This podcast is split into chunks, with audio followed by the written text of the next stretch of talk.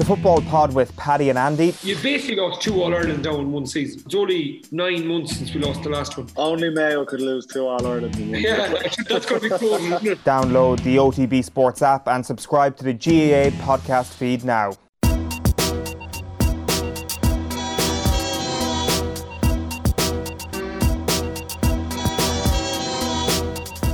And you're very welcome along to the Snap, your American football show here on Off the Ball. I'm Ronan Mullen with you this week and every week as we look back on the week that was across the world of American football. We are brought to you as ever in association with the Aer Lingus College Football Classic Northwestern versus Nebraska at the Aviva Stadium. That's Saturday, August 27th, 2022. Check out collegefootballireland.com for full details. Their brand new website is, is live now. So without further ado, bringing in my partner in crime, Cian Fahey. We gave Cian, we gave this season the big sell this time last week. We thought it was going to be plenty of appetising fare on offer. Did it live up to the hype? Were you thoroughly enthused by the whole thing?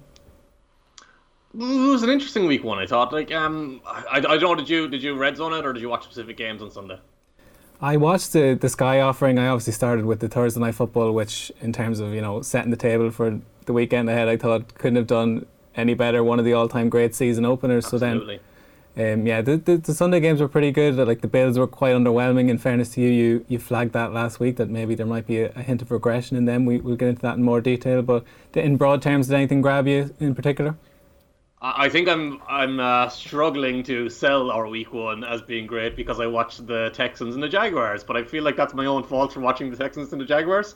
I can't really complain too much about that. Uh, no, I think overall there were a couple of really good games. I think the the problem for us over here is the two best games are probably the ones in the middle of the night on Thursday night and Monday night.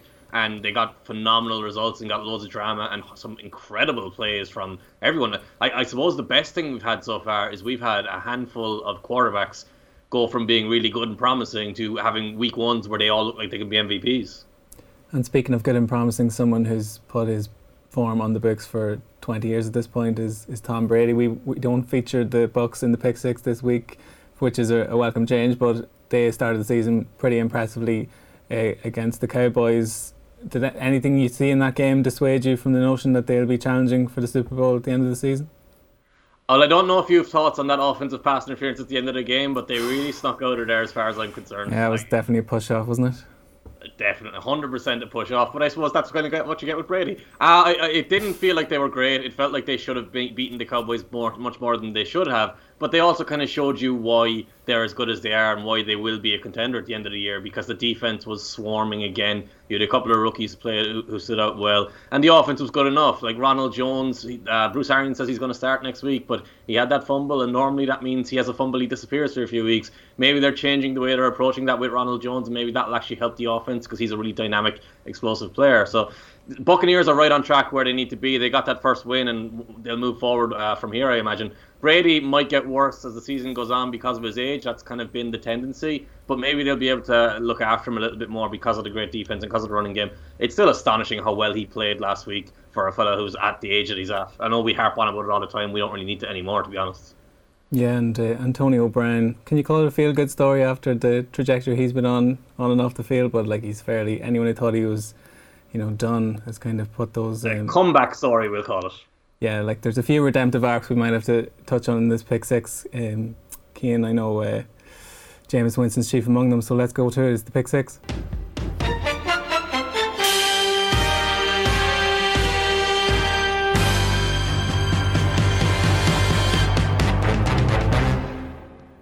Yeah, there was much fanfare there over the last week or so. I don't know if you tuned in for the Manning on Manning broadcast, which, you know, has its own sort of weird dynamic where ESPN are putting up rival programming against their own broadcast booth. It'd be like, I don't know, JP and Catherine out there doing a rival show at the exact same time as we're doing now. But here we are, this is what they did.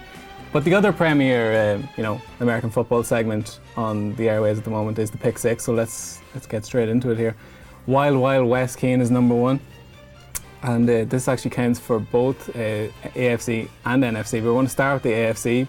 Chief among them, the Chiefs, who, um, like people will remember, duked it out with the Browns in the postseason last year, and the Browns almost got over the line, and they almost got over the line again here. We're going to talk about the Browns a little bit later, but in terms of the Chiefs, we mentioned Tampa Bay's credentials for a title run. What did you make of the other co-favourites?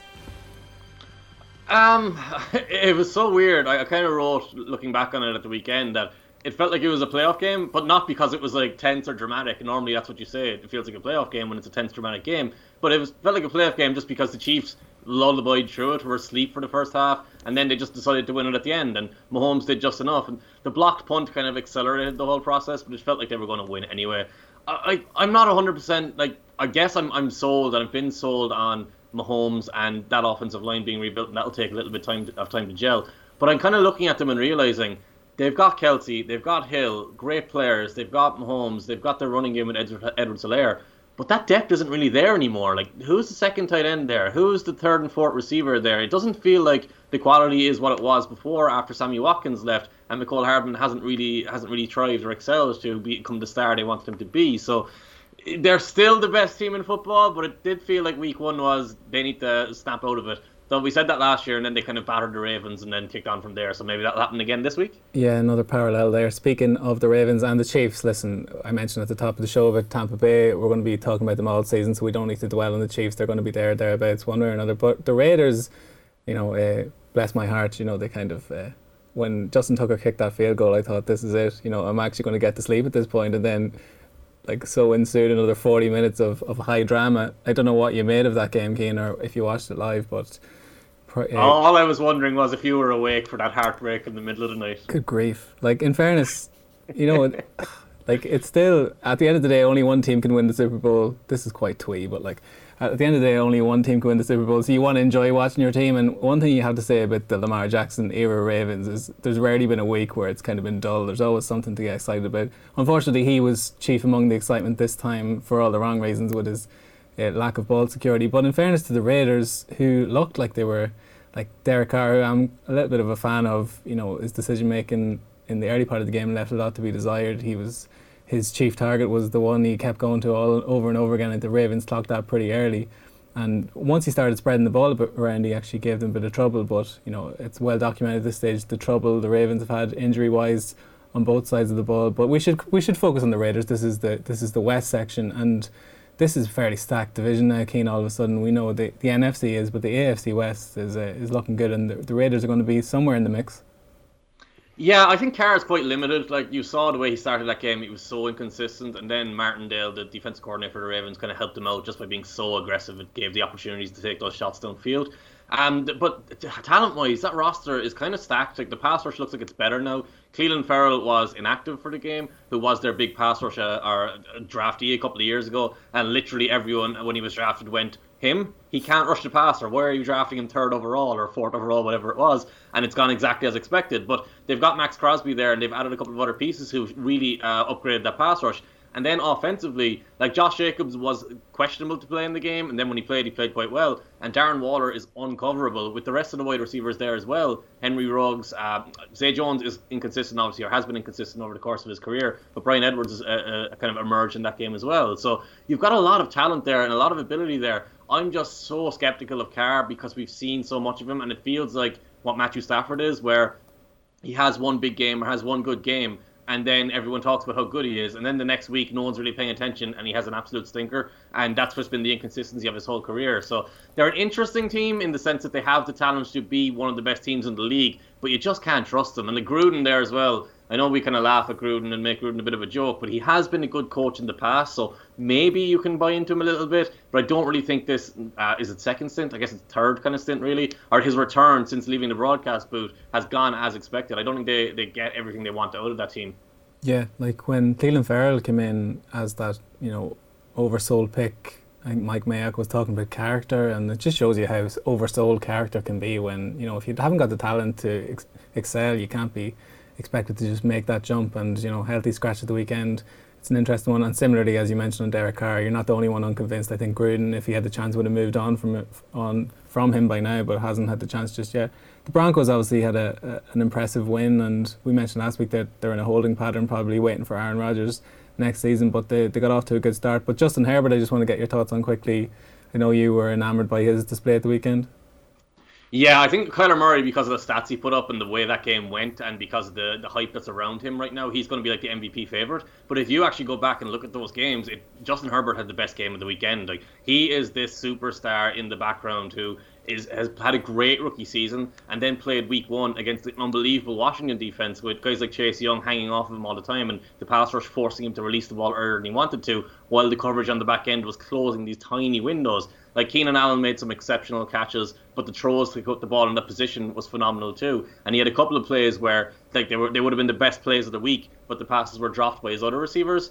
And it the the Washington played a perfect game on defense, and they forced Herbert to play at a level that few quarterbacks can just to win the game. So it doesn't come across as this spectacularly statistic, brilliant game or this game where they scored 40 points, but it was a game that grounded out and had to force that win. And Herbert just showed his, well, not maturity because he's only in his second year, but he showed that quality and that poise and that awareness of how to beat a defense when the defense is on top. Like, again, though, Are we going to buy into the Chargers? I don't know. I've bought into the Chargers too many times before. I don't know if you're getting comfortable doing it. That might be my transition to the next uh, pick six. Yeah, num- number two in the pick six, we're going to Westworld, and we're, we're staying in the West this time in the NFC. And it's interesting you mentioned Los Angeles. Like the the city seemed to be bouncing from a football perspective. We mentioned on last season's edition of the Snap that if you're looking for value for money in terms of a season ticket, I can't think of a better one than getting a ticket for that brilliant new stadium in Los Angeles where you get to see, you know, Herbert and Stafford in, in alternate weeks. It's going to be quite quite something. Just quickly on Stafford, you know, I, th- I saw Peter King had a good analogy of um, sort of Sean McVay and how he's dealt with Goff in the past. Where if you think about those encyclopedias that you used to see in, in old people's houses, where they had all the different uh, letters and you had different sort of uh, catalogs and that kind of thing, and with Sean McVay and Jared Goff, he could only use one or two of those, whereas with the Stafford, it kind of opens up the whole the whole spectrum where there's very little that uh, Stafford can't do uh, with the ball in his hands. So it, it bodes well. Like you've got an exciting coach there and a, and a player who can execute what his vision almost. So I think maybe I'm getting a little bit ahead of myself as we were mentioned with the Chargers. Are the Rams all that? Were you impressed with them at the weekend? Ronan, I'm barely old enough to know what encyclopedias are. Did you have to Google what that was when you got that reference? No, but I just remember seeing them in my. Uh, I, I, I don't know if any of my relatives listen to this show, but my elder relatives, um, you know, like I, I, remember seeing those on the bookshelves. At, like Wikipedia was always my go-to, so I, I can't say I ever relied on the old the old-fashioned ones. But uh, back to the, back to the point at hand, Cian. Um, yeah, the the Rams, the Rams like. I, I get the analogy. I understand the analogy. That's always been the allure of Matthew Stafford. But the selling point of Matthew Stafford in this transition to the Rams is, oh, he's got a supporting cast he's never had before, as if he didn't have Calvin Johnson for seven years, as if he didn't have a, a plethora of other weapons over the years. He's had very good receivers, like guys like Kenny Kenny Golladay and Marvin Jones just last year have left Detroit, and they were high sought, uh, highly sought after players in free agency because of how good they are. So I understand the analogy. Yeah, he's got more books on the shelf. You've got more options. You can do all this. You can do all that. But every time you open one of those books, it's not always going to be what you expect it to be. And that's the problem. The problem with Stafford is he will make the incredibly, incredible, difficult play that no one else can make. But then on the very next play, he'll throw the ball to the defender, and then he'll throw, then he'll fall over himself and take a sack, or he'll misread the coverage completely to not see a wide open receiver, or he'll set his protection wrong, so he t- he, he actually sells out his lineman. He's been so incredibly inconsistent over the length of his career, and because he's got this massive arm, because he comes from uh, Georgia with the draft stock, because he's a, pretty good athlete outside of just his arm strength as well, he's always been sold as this superstar a guy who's promising player who's held back by his franchise. And I just don't think that's ever been the case because he's never been consistently good. The other side of it is, though, Sean McVay brings quarterbacks to a base level. Him and Kyle Shanahan are very similar, where he, they'll get the most out of what you give them, and anything ex, extra after that is down to how good the quarterback is. So that's kind of what the way Peter King is looking at that, I would think. So maybe it's possible. I, I think the what you can go back to is when the Rams made the Super Bowl against uh, the Patriots, Goff couldn't really do anything and did very little in those games. So if you got those same level of performances from everyone else, and then Stafford was on a hot streak and he played well, a bit like Flacco did with the Ravens years and years ago, then you can buy into this as, oh wow, they could actually do something here. But I just don't. I, am so tired. It's been ten years of selling Matthew Stafford as something that he's not. I can't do it anymore. Yeah, I think almost the the knock against the Lions was the mismanagement behind the scenes and, and the reason the likes of Calvin Johnson retired prematurely. Like I think that kind of speaks volumes of the culture in that place and, and what it was like to play for them. So maybe it's more that side of things that people are, are glad he's got a fresh start and still has enough time to make an impression, especially on the Brady logic. If um, Stafford's got another ten years to go by that logic, so we'll, we'll see how it goes. Uh, uh, very early days, but this week's all about overreactions, Cian. Like the West, uh, the Every NFC, week's about overreactions. totally. But the NFC West, uh, like as I mentioned, we're going to be delving into this. Is probably the best division in football. But the Cardinals, your most impressive team from from this division the past weekend.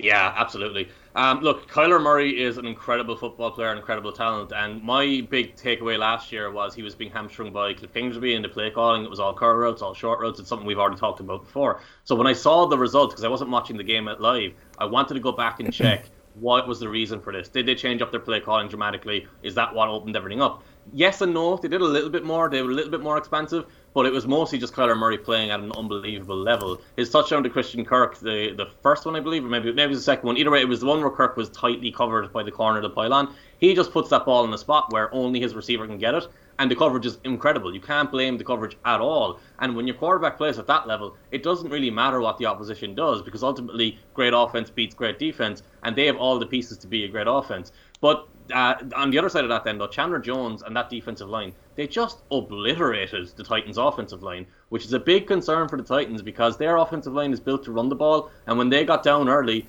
you, they went away from the run, and it was just a mess. And like Tannehill will probably take a lot of the blame there, but realistically, it's about the offensive line and Chandler Jones just living in the backfield. That's what, one thing as well that came from this weekend. I don't know who you've got as the head uh, leader in cl- comeback player of the year. I know we mentioned it earlier. But like, how good was Chandler Jones? Like, and him, he was so good that everyone forgot JJ Watt plays for the Cardinals now. No, they they look like a very complete team. We we touched on it last week that they were they were a coming team, but they have arrived. So if, if it wasn't such a competitive division, you'd say they're a shoe in for the playoffs. But even at that, I think there's going to be a big mix up from this from this division. I think they're going to make some noise in the postseason one way or another. Seahawks and 49ers off to winning starts as well. Um, pick number three in the pick six, Saints and Sinners, and the aforementioned Jameis Winston, who I don't think he would have been pegged as or pegged as someone who's relied on efficiency uh, through his career, Cian, safe to say, but he became just the third quarterback since 1988 to post five plus touchdowns on 14 or fewer completions. So it just shows you whatever was drawn up for him, he was able to execute quite, quite well. Maybe to your point on Stafford, there's something similar to be said of Winston, where maybe when the heat comes on and he has to go off script a little bit, he's going to make bad decisions. But you saw him actually throw the ball away a couple of times when, when there was nothing on. Like if he can kind of keep that in his repertoire where he's not afraid to just uh, you know burn the down and, and, move on to the next one, which wasn't the case obviously in Tampa Bay where he threw those infamously threw 30 picks and 30 touchdowns in the same season. So you're guaranteed excitement with him anyway, and they blew the Packers away. I don't know. We'll, we'll get to the Packers in a second, but firstly on the Saints, they um, seem to have gotten over Drew Brees just fine. Well, let's go for our overreactions after week one then. Saints winning the Super Bowl? well, like, I don't know about their strength beyond like I, I would obviously beyond class- Jameis, he's carrying the team. I classify that as an upgrade in the position, but you know elsewhere they've got their problems. Obviously, well documented the the Michael Thomas Farrago uh, in the off season and even at the end of the last season, and then obviously uh, the running backs. Um, Latavius Murray's obviously ended up at the Ravens because he he, t- he wouldn't take the pay cut, and Alvin Kamara obviously got paid last season, but that itself was a little bit of an issue, and obviously goes without saying the what's going on in Louisiana at the moment. It's, it's, a difficult time for them, but it would be a good narrative anyway if they can uh, sort of lift the lift the spirits. But what did you make of them anyway? Was this a, was this a case of the Saints playing really well or the Packers not playing at all? Well, Alvin Kamara loves playing the Packers. Like Alvin Kamara loves playing most teams, but he, for whatever reason, he always goes off against the Packers, and the Packers are bad generally defensively, but they just can't tackle him. And it was it was the same thing. He just he set the tone, he carried the offense, and he put the running game. He, he forced the defense to overreact to the running game, which opened up all those opportunities in the passing game. You heard Drew Brees joke about, oh, maybe that's what the Saints are missing. They have Jameis's deep ball now. They don't have me anymore. and obviously, Drew not Brees wasn't. to be fair, that's a fact. Based on recent years, it's probably true because Drew Brees was playing in a box. But in terms of like the team as a whole, the offense, what happens when they play a good team, and what happens when they get in a difficult situation. I just don't trust Jameis Winston. I've seen him play too many games and I've seen him make too many mistakes. In this game specifically, the game was over and he had thrown for 93 yards. Like, he didn't have to do much. And maybe it's the biggest challenge in the world for Winston that he actually had to do very little because normally he's all action and every play is anything can happen. And just taking that out of his game is a huge achievement for him. But, like, it's just so difficult to watch. And, and I know he's had LASIK, and you can say, oh, maybe his eyes are, are were the issue before but he was squinting in college when he was effective, and I think his issues have always been mechanic more more than vision. So hopefully, hopefully he's better because if he is this good, the Saints are uh, similar to what we were talking about with the Raiders. The Saints are a team that has a lot of talent, and I know the wide receivers are kind of dropped off a little bit, especially without Michael Thomas there right now. But overall, like that roster is good enough to compete, and all they need is this version of Jameis every week kind of ironically, if they had someone like Alex Smith, like remember that last year Alex Smith had in the Chiefs where his deep ball was incredible, but he still wasn't doing a whole lot. He was just complimenting everyone else around him as much as he could. If they had someone like that, which is the exact opposite of Jameis, then they'd probably be in a really good position. But if Jameis plays that way, then sprinkles in those deep balls, hey, who am I to doubt him if he can do this every week? And just on the flip side, then the Packers is this a one-off? Like we mentioned, acrimony in the Saints side of things, but like like the Roger stuff defined the off season there, where he wasn't turning up for pres- prescribed uh, media outlets and team bonding exercises, etc. So, did that shine through there at the weekend, or are people reading too much into the what is a very one-sided score? And you know, Packers didn't bring anything to the table really. Do you remember years uh, years ago they had the, the tablets on the sideline and there was the GIF or the video of Rodgers just looking at the tablet and then throwing it away after he missed an open receiver. He didn't see an open receiver we had loads of shots like that of Rodgers on the sideline this week, but not once was there that kind of passion or energy. It was, I don't really care about this and I don't want to be here. And do you I'm think, generally do you not think someone, do you think that's do you think that's the case? Oh, 100%. Like he's he's tried to force his way out in the off season, and he doesn't want to be there anymore because he sees the nonsense that they're doing. He sees the guys he's still working with who he shouldn't be working with. The talent is nowhere on that team. Like defensively, they get beaten up. Offensively, he's got to carry too much. But I'm not really a body language guy, and it just felt watching him like yeah, he, he's right to feel this way. He's right to not be interested in. And the problem, I think, is they don't have anything they can turn to outside of Rodgers. So now that Rodgers isn't playing at that super elite level, like in week one, he was okay. He wasn't great. It was probably one of his worst games in the last five years, but like that's a really high standard. So saying one of his worst games is still probably one of the better games another uh, average quarterback could have. But I, I, it doesn't feel like that team has anywhere to really turn to, to rely on or to change the direction of where they're going. Obviously, they'll win a bunch of games because they'll play teams that aren't as good as the Saints. But it's just like, are they a playoff team? I'm not sure. The, the blessing for them, I guess, is their division doesn't have anyone winning anything right now. Like the Vikings are their best challenger, and they just lost, lost to the Bengals. No, unless you believe in Dan Campbell. Maybe we're Dan Campbell fan boys. Well, the Lions, it was quite a comeback there last weekend. I think yeah. garbage time is what uh, American sports folk like to call it, and that was very much the case in that instance, I think. But yeah, it's a good bounce back game for the Packers against the Lions. If nothing else, they, I can't see them going 0 2, which obviously would be a bad start. But of course, the last team to lose 28 3 to the Saints Cian was Tampa Bay, and they won the Super Bowl. So maybe not all is not lost for the Packers just yet. Um, number four in the pick six, Dak Street Boys. I, I love Dak Prescott because his name lends itself so well to puns, and this is the second successive Backstreet Boys reference for people uh, paying attention. But Dak I was going to call you out on that. Dak Prescott, Cian, um, I know you're a big fan. He never really won me over, I have to say, but you can't can't knock what he brought to proceedings last weekend. He he went blow for blow with arguably the greatest quarterback of all time, and probably outplayed him. And the Cowboys could have won that game. Wait, you're a Dak hater? Were you a big Wentz guy?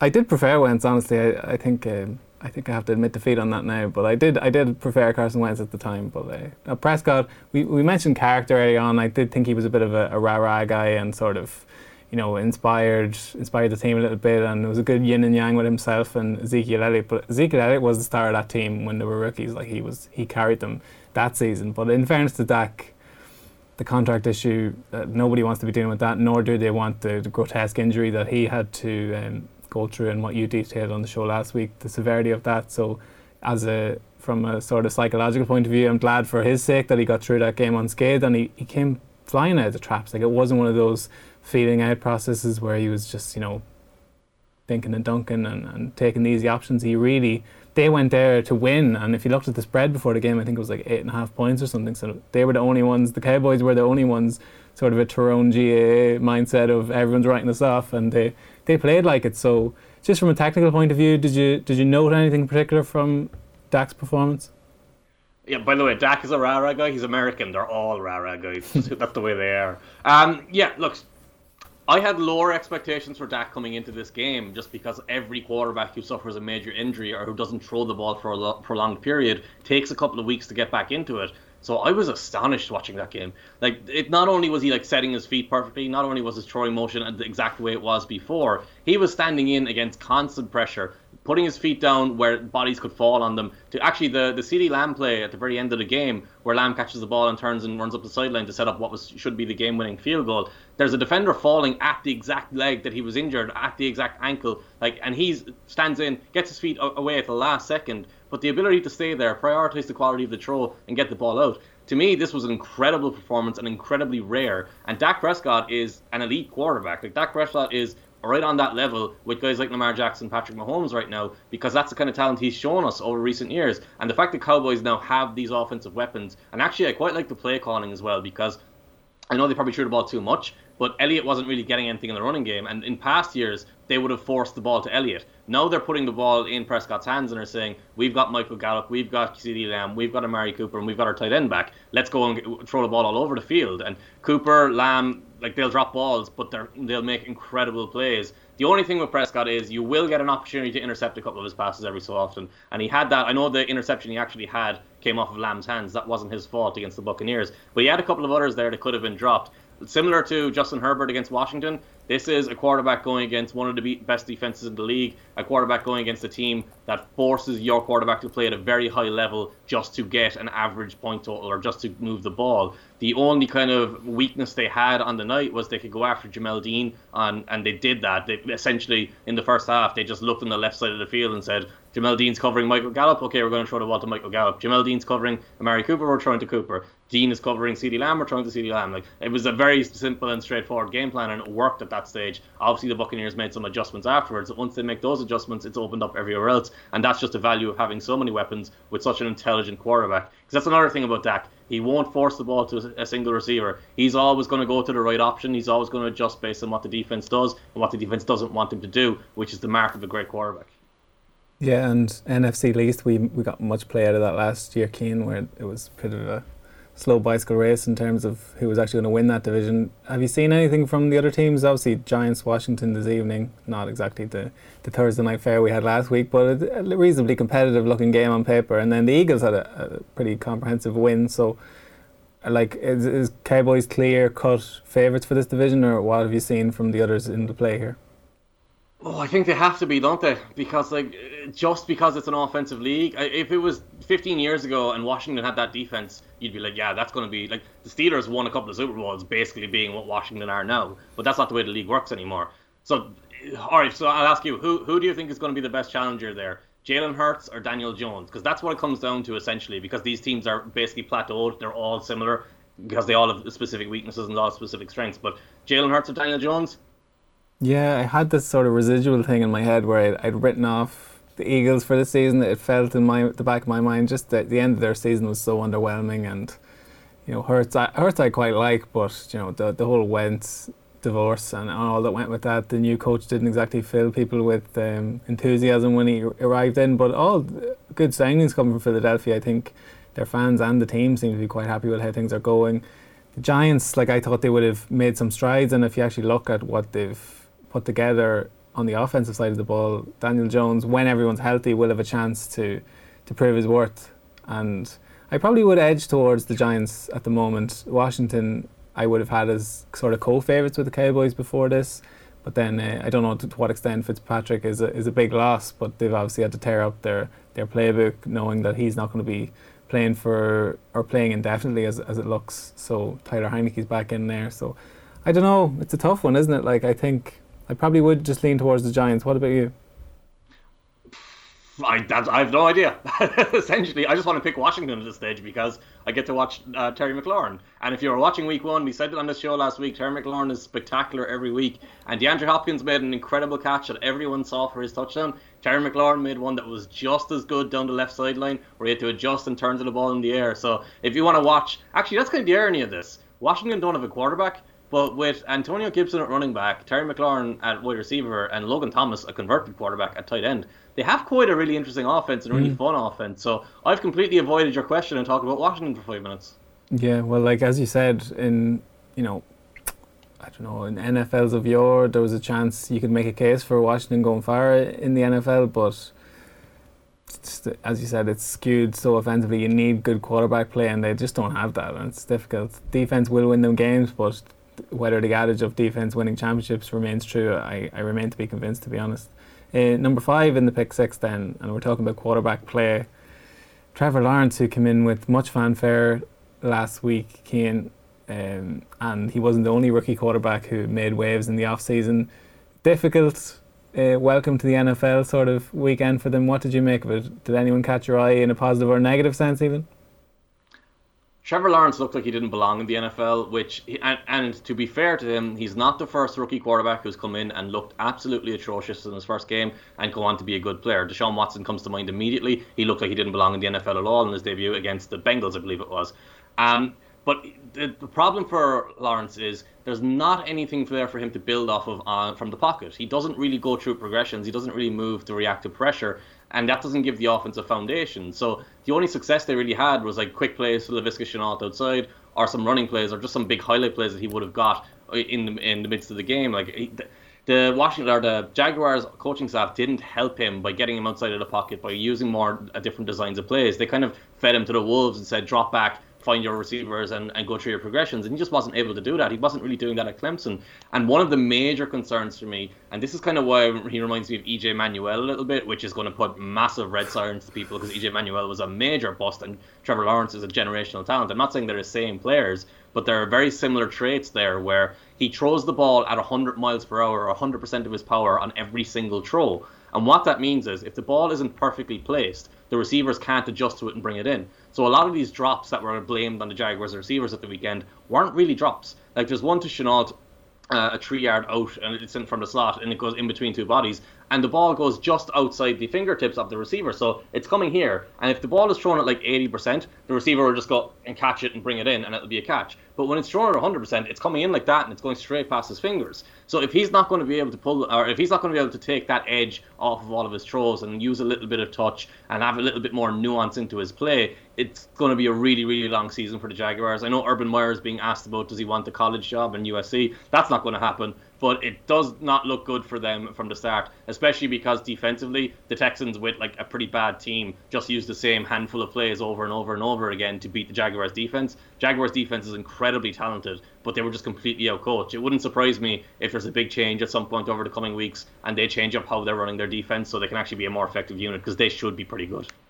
Urban Meyer, you mentioned there, one of our pick six segments last season was Urban Myth when he got this job, Cian, which is obviously, I, I ascribed him that name because I wasn't quite sure about the appointment. And as you mentioned, USC, I wouldn't discount that just out of hand because we all remember Nick Saban, I think was when he was at Dolphins, said, I'm not going to Alabama. And then two weeks later, he was in Alabama. So, like, I think some of these lads can be tempted back to the college pastures. You know, it's probably an easier gig and one he's more au fait with. So, I don't know if the likes of Urban Meyer or Trevor Lawrence enjoy losing, and the Jaguars better get ready to lose a lot this season, judging by last. Game. Can weekend. we also, by the way, point out how ridiculous it is that they kept talking about how Trevor Lawrence is unbeaten, and they were going back to when he was 12 years old playing in like high school games. What are you doing, America? Like, stop. Yeah, no, it's it's fascinating though. Like, you know, as you said, generational talent and to hit on hard times straight away. You know, it's going to take some adjusting. This isn't. He's not arriving in a good situation here, and it could be a couple of years before we see the best of him, if we see the best of him at all. And number six in the pick six, Cian. Uh, last but not least, we should end on a positive. And Joe Burrow, who another one who sort of had a bit of a grotesque injury last season, but has come back fit and firing. And he, I don't think the Bengals will be stealing the limelight in the AFC North necessarily this season, but we should give him his shine after what was an impressive comeback there.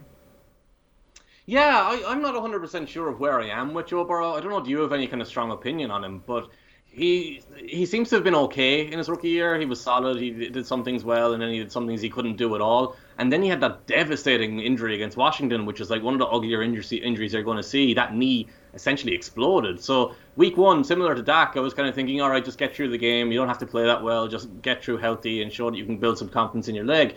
But no, he was pretty good, and it was really important that him and Ja'Marr Chase got on the same page early. And Ja'Marr Chase, like their former teammates at LSU, they were incredible together in college. And Chase was the superstar there. And when he struggled during preseason, a lot of people were kind of skeptical and doubting him. But as soon as it came to the regular season, he was catching everything. He was open all the time. He made big plays.